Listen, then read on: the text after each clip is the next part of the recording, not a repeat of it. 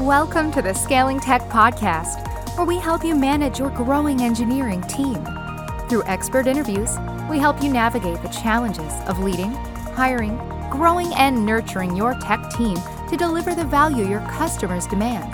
Brought to you by Agility Feet dot com, experts in staffing engineering teams in Latin America for clients globally. Selling, sure, you can sell data sets. I mean, that's one way to do that. Honestly, I find that very unappealing for most organizations because these days our data can offer um, a lot of competitive advantage. Um, you know, our, our data reflects understanding that it's distinct to us as an organization. Why would we give that away, right? Instead, we should we should keep that, and we should be using it again, monetizing it in different ways for, for gain. And so in addition to selling data sets, we can use data analytics and we can improve work. We can improve operations, lower our cost structure, improve the products that we're selling to, to increase our sales. Welcome to the Scaling Tech Podcast, the podcast for leaders of growing software engineering teams. I'm Aaron Sein, here with my co-host, Daveed Alfaro. Daveed, you've worked on some very data-centric applications. What is something you've learned from working with large data sets? Well, there is a pa- pathology here. Is uh, at every single level of the organization, and I'm meaning let's. Let, I mean, let's start by saying uh, even the, the the data engineer, the software engineer, uh, the the information architect, the the. Uh, the product designer, the product manager, even the, the the the people at customer service. All of these guys, they have great ideas about how to improve the product, and, and they are convinced that they, if they, if the improvements are implemented, the product will sell more. Right. In other words, they are convinced that they can deliver more value, and therefore bringing more money into the company. But but the pathology relies on the fact that I don't see, in, in the cases I've, I've, I've, I've been familiar with, uh, I don't see an initiative to bring everyone, every every of every people in that set of uh, concerned people In, in a place, in a table to talk about it and, and try right. to actually try something different or improve it in a way that they suggest. Yeah. And and and and I was so engrossed by uh, uh, uh, Barbara uh, Wixom book because it, I love the topic is data is everybody's business. yeah, yeah, absolutely. It's not just the realm of the data scientists, right? And I right, think even right. companies that even by virtue of their business model, know that they're dealing with large data sets and that's what they're sort of selling to their customers. They may still not be thinking about it as the purview of everyone in the organization. Um, and all of those people across different roles in the organizations that have ideas about monetizing that data, like you said. And so I think this was a really interesting conversation. Uh, It's interesting to me to consider all the different ways that data can be used and monetized by a business. It's it's not as simple as just selling data. That's a misconception, as Barb talks with us about today. You know, that's just one path. You know, there's improving and wrapping of data, ways to increase revenue, reduce costs with data. So learning about uh, more about all of that has definitely shifted my, my mindset. Uh, so I really appreciated this book, Data is Everybody's Business, from uh, Professor Barb Wixom. Mm-hmm, mm-hmm. And uh, so, uh, yeah, that was a great conversation we had with her. So let's get to our interview with Professor Barb Wixom. Doctor Barbara Wixom is a principal research scientist at M I T Sloan's Center for Information Systems Research. Since nineteen ninety-four, her research has explored how organizations generate business value from data assets. Wixom is a leading academic scholar, publishing in such journals as Information Systems Research, M I T Sloan Management Review, M I S Quarterly, and M I S Quarterly Executive. Prior to M I T C I S R, Barb was a tenured faculty member at the University of Virginia, where she was one of my professors when I was there in graduate school.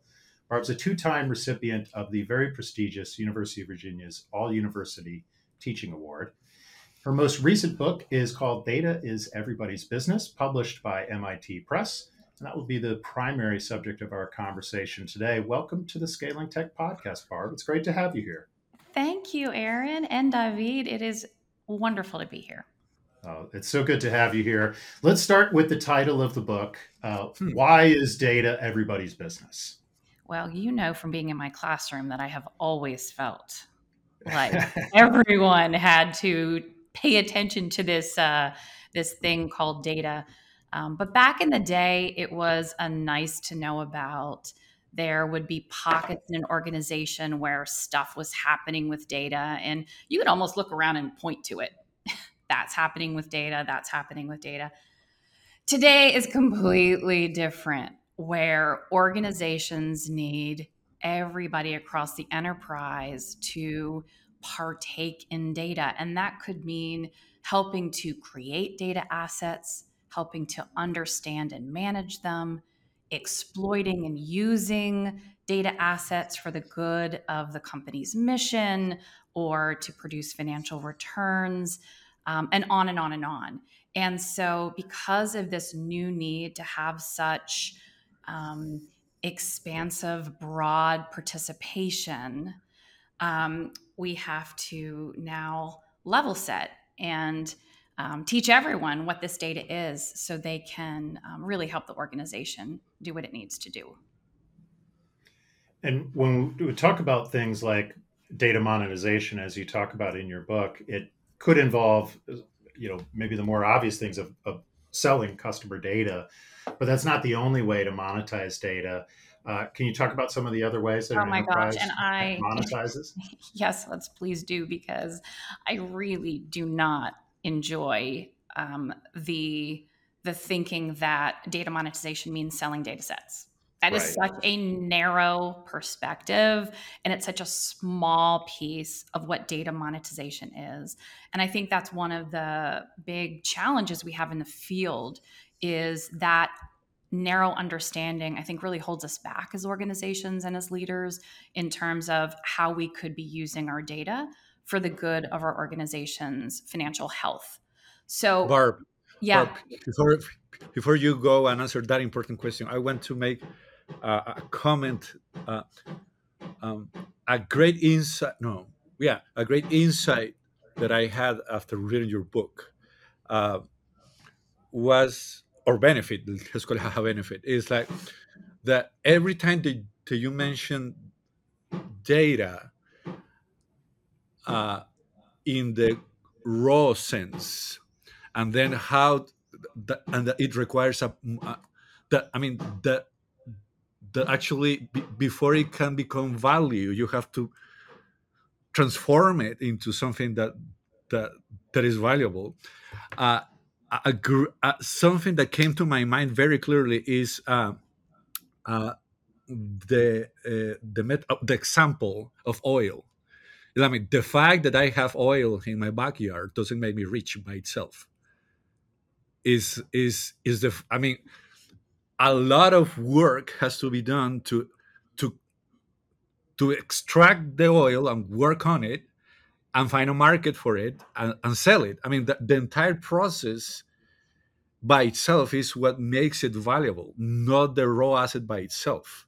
Well, well, David, what you're talking about is a resource, right? Right, data, right. Data is exactly. An organizational resource, and right. resources are um, there in order to be used for some purpose, right? They're an input to an organizational system that helps the organization produce outputs.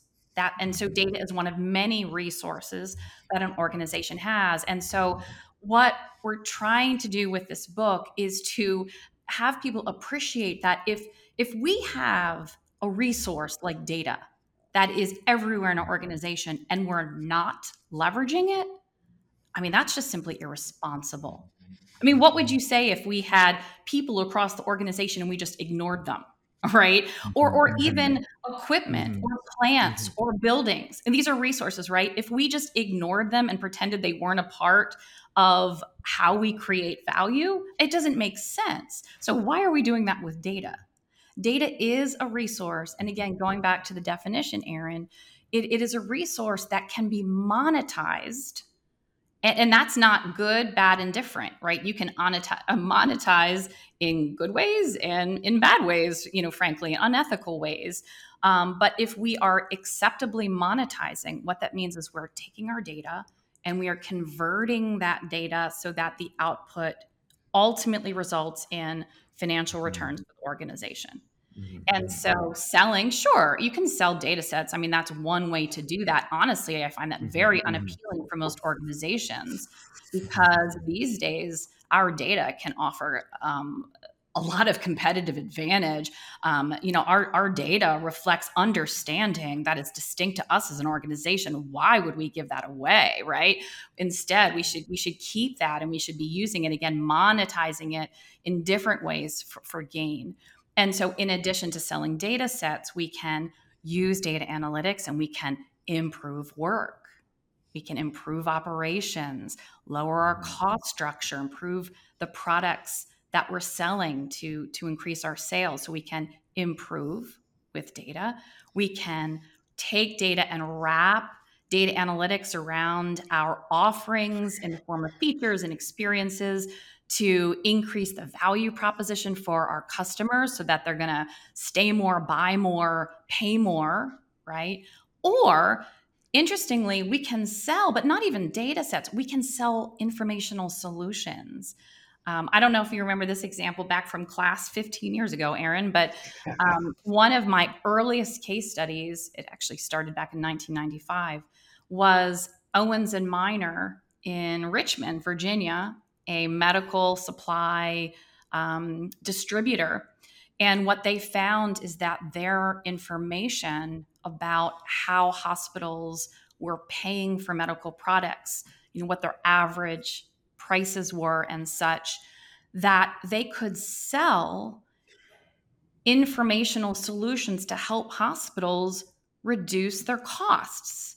So for instance, they could sell information to help um, a hospital understand if they were buying products off contract versus on contract. And if you can move all your products on contract, then you would get the price that you, you negotiated for, or and on and on and on. And so when we say selling in, in our improve wrap selling types of language for monetization. Um, again, I don't even really consider data sets at the at the top of the list for selling. It's selling these from solutions that are based on what we know in order to help those in the marketplace solve a really important problem. I, I some I, more and I mean uh, more and more people, especially businesses, are becoming aware that data. I mean, about the issue of data ownership.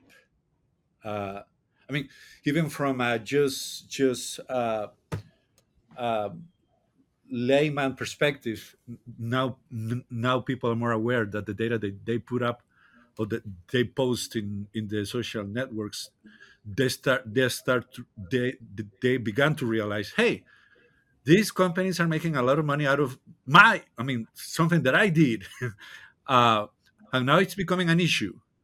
Uh, so it, it's it's um, and and more business. I mean, and businesses will have way more incentive to be more uh, uh, careful or more interested in, in protecting or, or fighting or discussing the ownership of data and how that impacts the value that I can deliver to them using their their data. Um, So it's, can we discuss that? I mean, how ownership plays a role in this process? Well, again, so so I think your that perspective that you just laid out is pretty narrow. We're talking about mm-hmm. people, data. Again, it seems like you're also kind of tying back to that selling data sets, right? Um, because think about ownership as an organization where, you know, I own my customer data. So I know transactions that have taken place in my systems, you know, me as an organization and with Aaron and me as an organization with you, David. Well, if I'm an organization and I start using that data, using your data so that I can more effectively serve you, you know, for instance, if I'm a bank and I'm trying to figure out where to put um, bank branches and I'm leveraging data about my customers and who goes into bank branches to better place those, I would hope you'd be thrilled right. that that would be used, oh, right? Yeah, yeah. And so yeah, yeah, that's yeah. improving, right? I think we all can get on the same page that that is a fabulous way in order to improve, right? In terms of wrapping, um, this actually is a true story. There was a bank where when there was a lot of, I mean, there, there's con- consistently um, headlines and fear of improper people data use. And again, we, we can go into that. There are imp- bad uses that we want to prevent. Um, but what the bank decided is that they were going to take a very dramatic um, stance and let people only opt in, which basically means no one's going to opt in. So basically what that right. means is they're not going to have any data to work with. Well, what happened was, is that bank in their servicing of customers weren't, um, they weren't including what they knew about customers because they couldn't use the data. And so they had people who had a loan with them getting loan solicitations, or they had a mobile app and there were no features to really provide because they didn't have access to that data. Well, what happened was they started getting customer complaints, and before you know it, escalated all the way to the executive committee, and the board in ExCo said, we have to change our policy because we are not serving our customers and we are not operating in effective ways by not using, in a responsible way, information about right. our customers. So, right. so I, I just want to make sure that's the vast amount of what's happening, which is totally mm-hmm. what we should be doing and appropriate. Now, we can hit the inappropriate stuff now if you want to go into that. But I just want you to appreciate, you know, when we make these sweeping judgments and statements, often we're talking about these exceptional cases and not the majority of efforts that need to take place. I'm not sure how was in a sweeping statement or uh, having a nervous uh, point of view. What I'm saying is, what I'm realizing is that the cases that you have so far established are, I am a company and I have my clients, and the interactions with my clients will generate data. So how can I use that resource to improve the experience? And that was different to my point of view when I established my question. I was probably thinking, what happens if you have a company that has data, and maybe there are, and maybe I am an entrepreneur and, and I want to participate in improving a solution for this or a company, maybe a B two B relationship. And then the, the company that actually has the data says, well, but this is my data. I mean, it's my clients, my data. So the relationship I'm going to establish with you is is now the concern of ownership is is more more of an issue. Uh, and probably well, I feel well, there there are a lot of strategies. So let's take patient data. That's very sensitive uh-huh. data. Okay. Right. Um, we want collaboration to help happen in healthcare these days because we want to prevent disease. We want um, we want to use patient health data for social good purposes and for in, in productive ways. Um, and so w- there's a difference between owning a data, because every player would, would agree that a person owns their patient data, end of story, when you talk about ownership. But there's a difference between owning the data, which the patient does, and having the rights to monetize, all right? right. And again, monetize right. by improving, by wrapping, by selling, right? And right, so right. that's the first thing. That's we have to make sure we know that distinction. But then also Perfect. You can take patient data and appropriately transform it for use where there's a, there's no longer an association. There's there's a change in, in the nature of the records so that they're still useful. Mm-hmm. Um, but then they but they still inherently have have value for whatever purpose they're being used for. Right. And so that's what's going on today, again, to acceptably right. use. And so one of my cases is, for instance, it was Anthem Health, uh, Health, they're now Elevance. And, mm-hmm. and they took a year um, to basically prepare millions of, of patient records by de-identifying them, adding security um, techniques to the records. They introduced synthetic data. Um, mm-hmm. So they kind of made up data, but then they had to work very hard to um, make sure that analysis could be done with the same predictive power.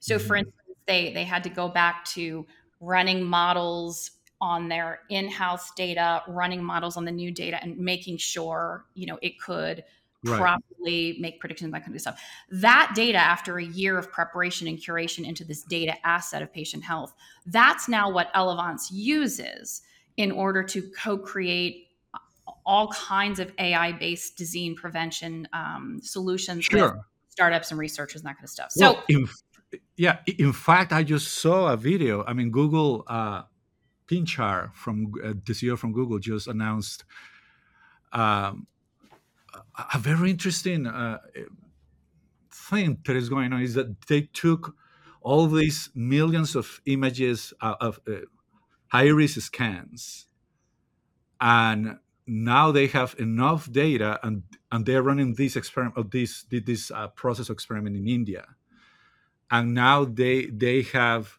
the capability to predict just by the iris scan way better what is the the, the medical outcome of patients in a year. Uh, I mean, th- that is a just fantastic case. I mean, way better, way better than the doctor can do. I mean. And it is impossible for a doctor to do because there are so many data points besides right. the hair scan. So, I mean, that is a fantastic example of how things can go. Yeah. How, how good things can go. Yeah, yeah. Yeah, I, I think at the end of the day, it's kind of funny. If if you had to ask me what I'm most concerned about when it comes to acceptable mm-hmm. data use, um, it, it's actually not as much selling consumer data sets and such. I think it's a big problem, but I think there's a lot of attention on it. I think most organizations, especially ones who, you know, have proper governance and such, they are aware and putting in place ways to manage um, properly. Mm-hmm. Where what I think is off the radar, and you'll see it in, in some of my research at C I S R, is um, employee data use.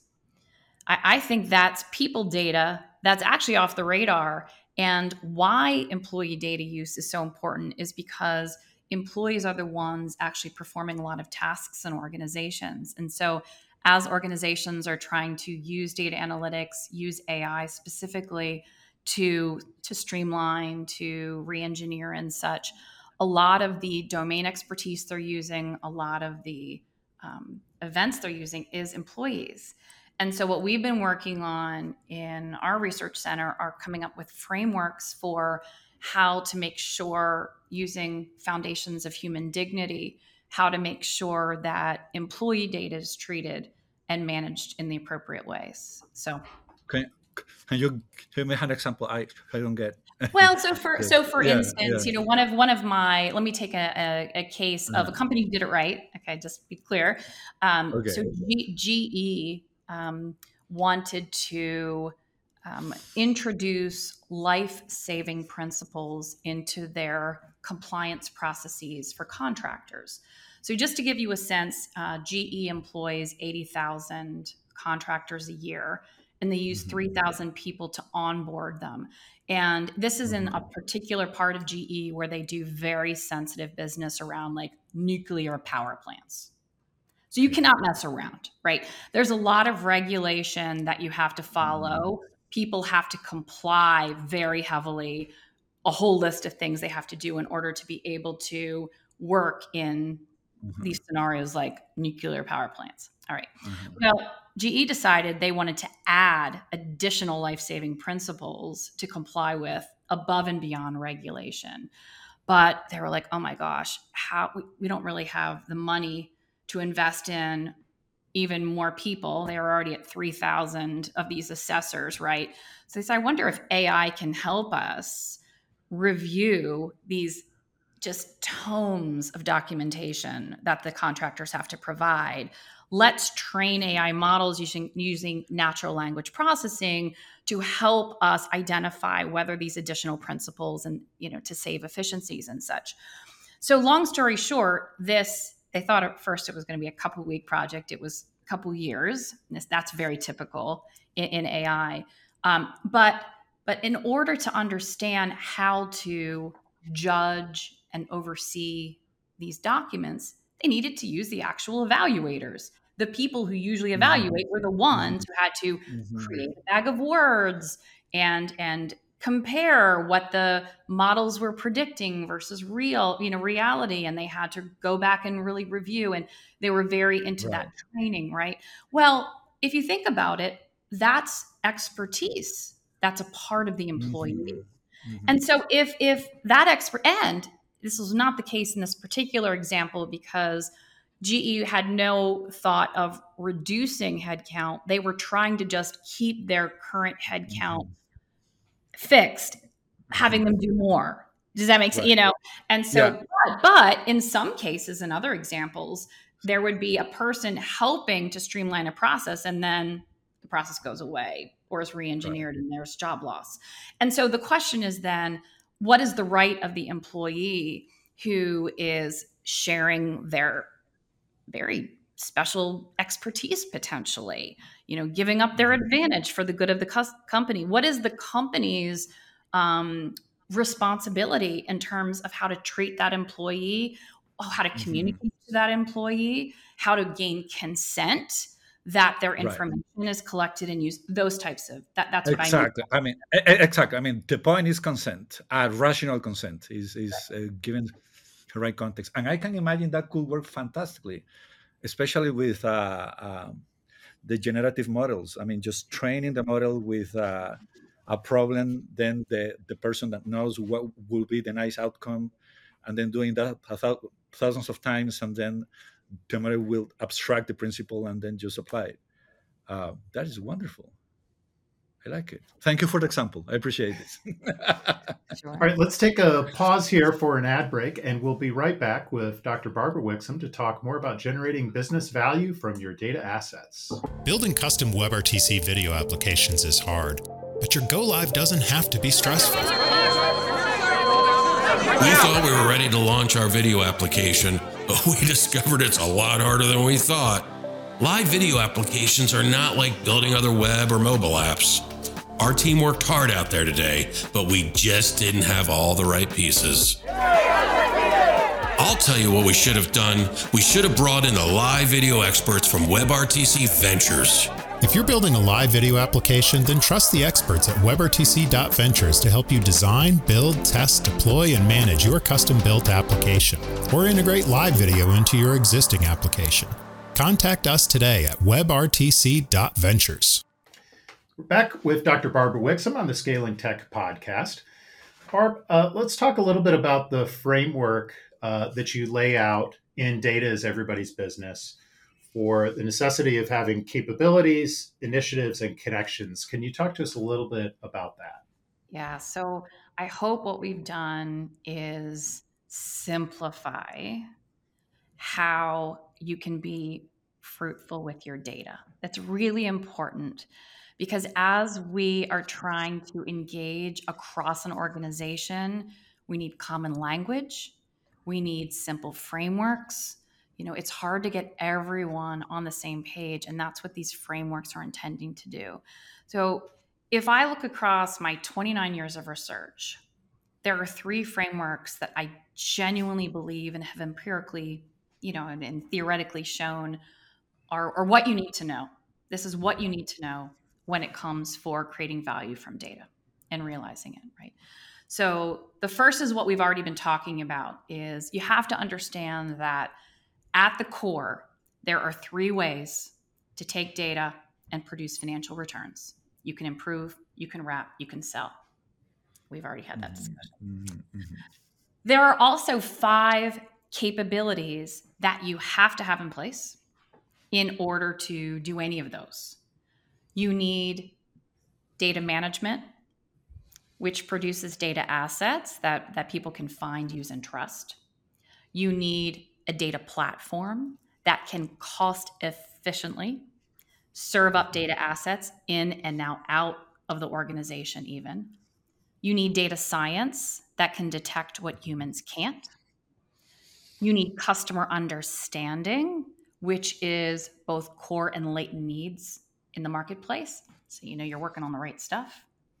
And you need acceptable data use. And this kind of gets back to our uh, discussion on data ownership and such, because as you probably could sense from the passion that comes out of discussions around data ownership and all of that, if you don't have your governance down, you will just freeze. You can't move forward. People won't know how to move forward. Now, we call that acceptable data use and not data governance. Because a lot of times when you use the term data governance, people think regulation and law. And it turns out you need more than that.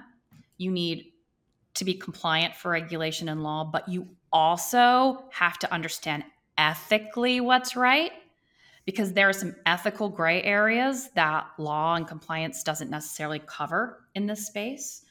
And you need to understand your values, values of the organization and values of your, your stakeholders, whether it be your regulators, your citizens, whatever those values are. And so it's it's actually acceptable data use is a, a really important capability to provide the proper oversight.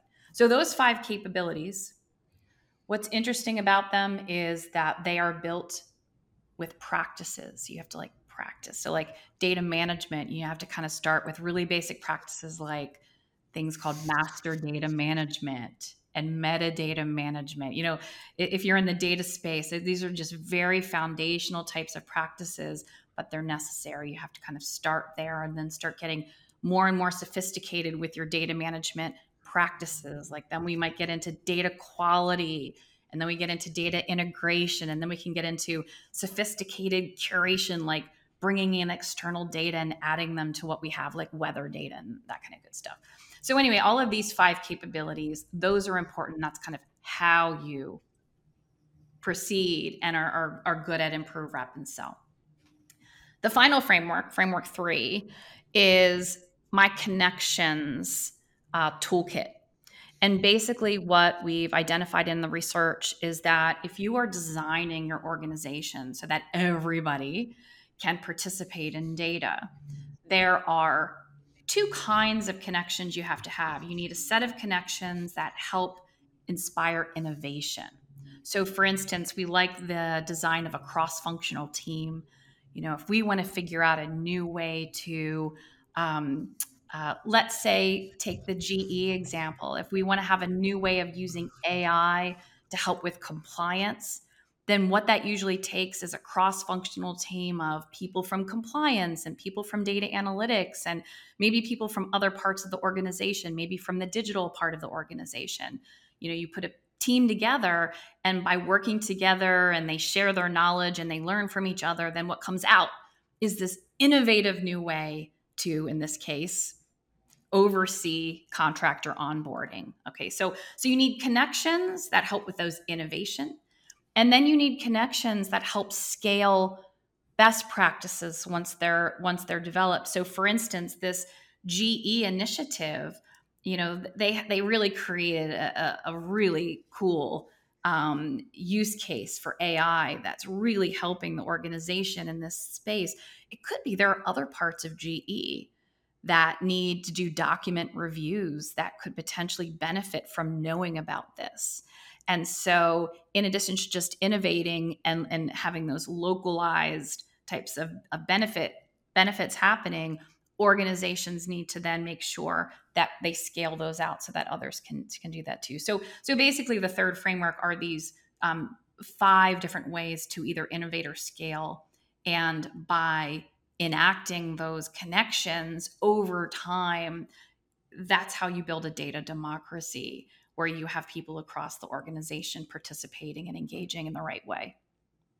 So it sounds like it's really important that those data scientists uh, are not uh, locked away in one wing of the building. Uh, you know, you talked about the importance of cross-functional teams and, you know, like Daveed and I, our background is more in software development, right? We may or may not realize the value of some of the data assets that we have in something that we're building, right? Or and we don't want to lock people away either. We don't want to lock anyone right, exactly. away. Right. I mean, exactly. You know, I, I call I call data democracy the creation of purple people. Uh, years ago, I went to a conference, and so I can't take credit for this concept, but I love it. And at the beginning of the conference, um, they had invited Uh, this was back in the days of data warehousing. They had invited the data warehousing manager and for them to bring their business champion. So two people came to this conference. And at the beginning of the conference, the data warehousing manager got a red shirt and the executive sponsor got a blue shirt. And by the end of the conference, they both left with purple shirts. And the point was that there was a blending of knowledge so that the business person became more data savvy, the data person became more business savvy, and now they're all purple. Well, that's what we need in our organizations, right? We need right. to have the, the data people, and these could be data people who already exist across the organization but are being upskilled, you know, maybe going from um, more kind of um, either lower level types of analytic sophistication to higher levels, you know, moving from pivot tables to using R programming, for instance, you know, um, or maybe they're using techniques that they've been using for a long time, and there's the chance that they can modernize a bit into how they're doing things. So you have those people all over the place, and then you want them working um, and connecting with all kinds of different people, you know, software um, developers with uh, domain experts, um, unit, frontline workers, you know. In fact, um, one of the cases I'm doing um, right now is a large, um, uh, it's not released yet, so I'm going to be very generic in this, but it's a it's a large, let's say, construction type of, of organization. And they were able to create some really sophisticated A I models to help enable call center um, people help serve customers better in very complicated kind of scenarios. And, and that was done by being with those call center people, you know, and living their life as a data person and, and coming to the table with models and, and analytics, uh, analytical techniques and decision-making process understanding. And then over time, collectively, they have produced now all kinds of A I assistants to help call centers and reduce the time spent uh, in serving customer needs from twenty minutes to a half an hour per customer now to two to three minutes. Yeah, yeah, I think that's such a fascinating area to me. This is something that in in some of our work with some of our clients, we we overlap with of agent assist type of applications and how you help them to have better and more efficient access to enterprise data. Uh, and uh, yeah, I think it's fascinating seeing how um, large language models can be incorporated into that as well in terms of helping the agent, whether it's to faster resolve a customer service issue or, um, you know, uh, upsell opportunities, things like that, I think are all really interesting. Um, and, and perhaps that's an example of another area I wanted to make sure we cover too, is how to use uh, the you know, data monetization can be about, in, it's all about the bottom line, right? And so you could be increasing revenue, you could also be reducing costs through it. So maybe that's a good example of one way you can reduce costs by making the, the agents more efficient in their work in the contact center. Can you talk a little bit more about how to use data monetization to reduce costs? Yeah, so and, and two ways to think about this. So improving is changing work, changing the nature of work using data analytics. And about fifty-one percent of returns, of financial returns, come through improving. So too often organizations really dismiss the use of, you know, A I and data um, or data analytics for internal types of operational changes, but you're doing yourself a huge disservice. I mean, there is huge money, huge money, right? Um, and, and even if you're already improving, a good example is my case of B B V A, where they were already doing bank branch redistribution as a bank. I mean, that is a core thing that, that banks work on. But when B B V A started getting more and more into sophisticated data science and A I, they brought very modernized techniques to bank branch distribution projects and initiatives. And from the outset, by introducing the, these, these new data analytics opportunities, uh, the first year they saved thirty-five million dollars above what they were already achieving through their activities. So we're talking about big gains. Now, I do want to say that improving doesn't necessarily mean cost reduction. It can also mean top line sales increase if your improvements improves your products. So for instance, a retailer that I worked with was able to use data analytics in order to better optimize when they were doing markdowns on their clothing. And it turns out they were marking down their clothing too soon. And they found out if they could just wait another week in certain cases, that it would be about a twenty million dollars lift, but through higher sales, because they were keeping prices higher, they were more in stock. Does that make sense? So we're improving yeah. work, we're improving that process of markdown cycles, but we're at, in that case, getting top line growth. So that's improvement. Now, let me give you an example of wrapping with cost reduction. And, and you'll appreciate this one uh, because this was a company near us when we were at U V A, and that was Capital One. But back in the day, uh, Capital One was doing some data wrapping where they were adding features to the credit card transaction statement to help cardholders feel more comfortable that their transactions were not fraudulent. So for instance, they added a geospatial map. They added a merchant logo. So I could review my statements, and now that I'm seeing the logo and where I spent, I I, I knew much faster because of yeah. those visuals, right? So that was a wrap. And in fact, because of those, um, those new features, those innovations, Capital One was able to measure an expanded use of card, so higher lift, because of these specific additions they were adding to the transaction statement. So that was top line. However, what's interesting about it is, if you think about it logically, if I'm reviewing my statements and I have a better understanding of whether something's fraudulent or not, I don't have to call the call center as often. So what it also did is it ended up lowering the cost of call service. Now, right. that wasn't the, the lead metric, you know, this was a wrap, and, and the product owner was first and foremost adding those features for the good of the card holder to raise the value proposition of the card, you know, and so it was considered wrapping, but that wrapping also influenced cost reduction for the organization. So that there's just some interesting dynamics because, again, reducing cost, we see it again and again and again, and how much data analytics can help that. Yeah, that's really interesting. In in cases like that, whether you're improving or wrapping, uh, how do you uh, do, do you have any tips on the best ways to measure the value of that to the organization? Because it seems like a lot of these things you're going to have to measure over a long period of time. Absolutely. It's going to be lots of variables going on at the same time. You know, you may be uh, keeping inventory at retail price longer, you know, as you described, but at the same time that a new sales campaign is going on, a new market. This is why, right? This is why you have to know what you're doing. Are you improving? Are you wrapping? Are you selling? And who's in charge? Accountability is huge because it comes down to the person accountable. What are they trying to do? What's their metric? That's what mm-hmm. you have to measure. So if I'm a card holder, I mean, if I'm a, a card product owner, I'm trying to increase usage of the card. That's my metric. That's what I'm going to measure. I'm right. going to measure before. I'm going to introduce the change. I'm going to measure after.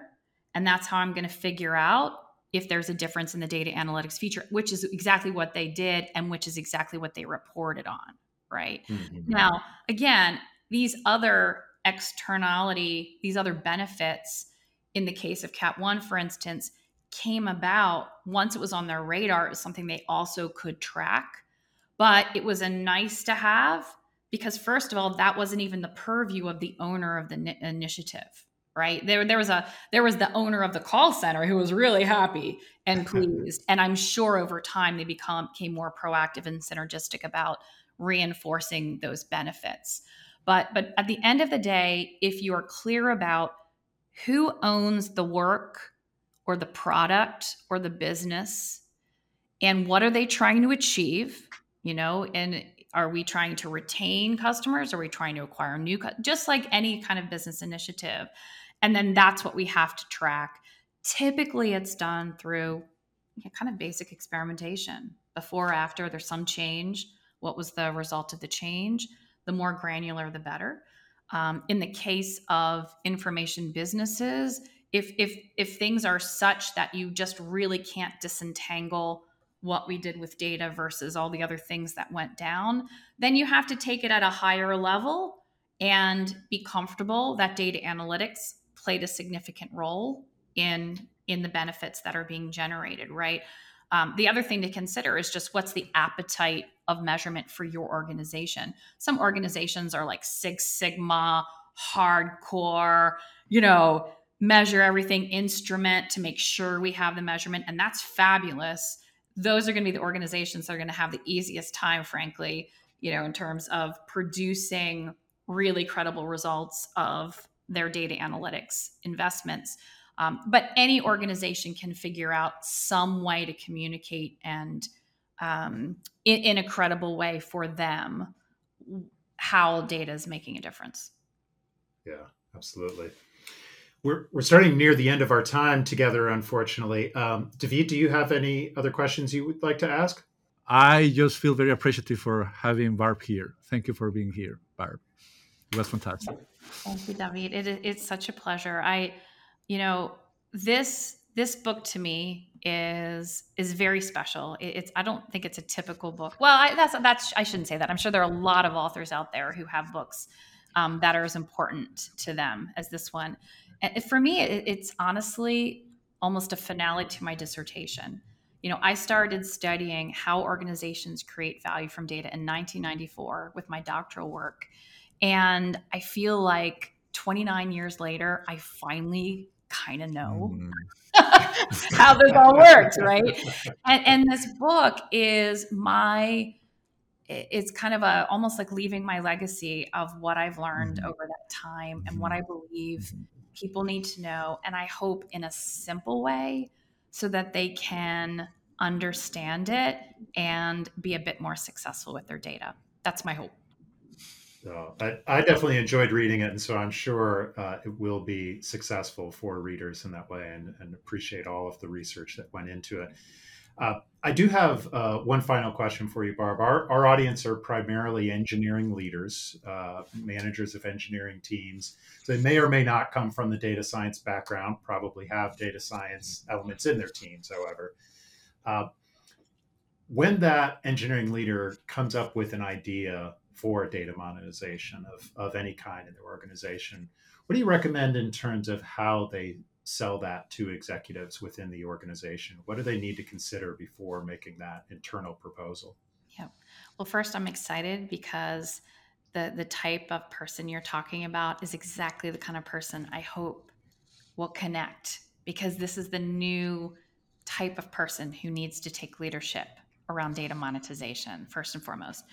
Um, so, so if I'm um, an engineering manager, first, it's not really even identifying what data analytics can do. It's identifying a problem that's really important that you want to solve. Mm-hmm. And then using that mindset of connections we were talking about, bringing on data analytics expertise in the form of establishing a cross-functional team to address the problem, or maybe hiring an embedded person, hiring someone with a data analytics bent to sit side by side in my area. And it's through those types of interactions that then solutions start emerging of how to address whatever the business problem is that they're being, you know, trying to be solved. And in terms of selling that, um, it's not about selling the data analytics. It's about selling um, a solution to a problem that probably people are, are aware is a problem. Right. And that's much more um, that's much more straightforward to put a, a business case around. Um, it's very hard with data analytics to project what will be. There's a lot of experimentation, you know, that, that often needs to happen. So it's that testing and learning. And then when there is a glimmer of what could be, extrapolating and using that as evidence. Um, and when you do have a win, share the heck out of that win, because that win is going to be incredibly helpful for subsequent work. And the more that top management starts really appreciating and understanding what can be and what needs to be in order to produce that, then that's when we start really appreciating that data is everyone's business, everyone's involved, and we we are firing on all cylinders when it comes to data monetization. Excellent. Thank you so much for your time, Barb. It's really a pleasure to speak with you again. Enjoy the book. The book is available now. It is called Data is Everybody's Business by Doctor Barbara Wixom, published by M I T Press. And uh, check it out. So thanks so much for joining us today on the Scaling Tech Podcast, Barb. Thank you. Such a pleasure. Thank you. Thanks for joining us on the Scaling Tech Podcast, where we help you manage your growing engineering team. Brought to you by agility feet dot com. Experts in staffing engineering teams in Latin America for clients globally. For more information on today's episode and to submit your ideas for future guests, please visit scaling tech pod dot com.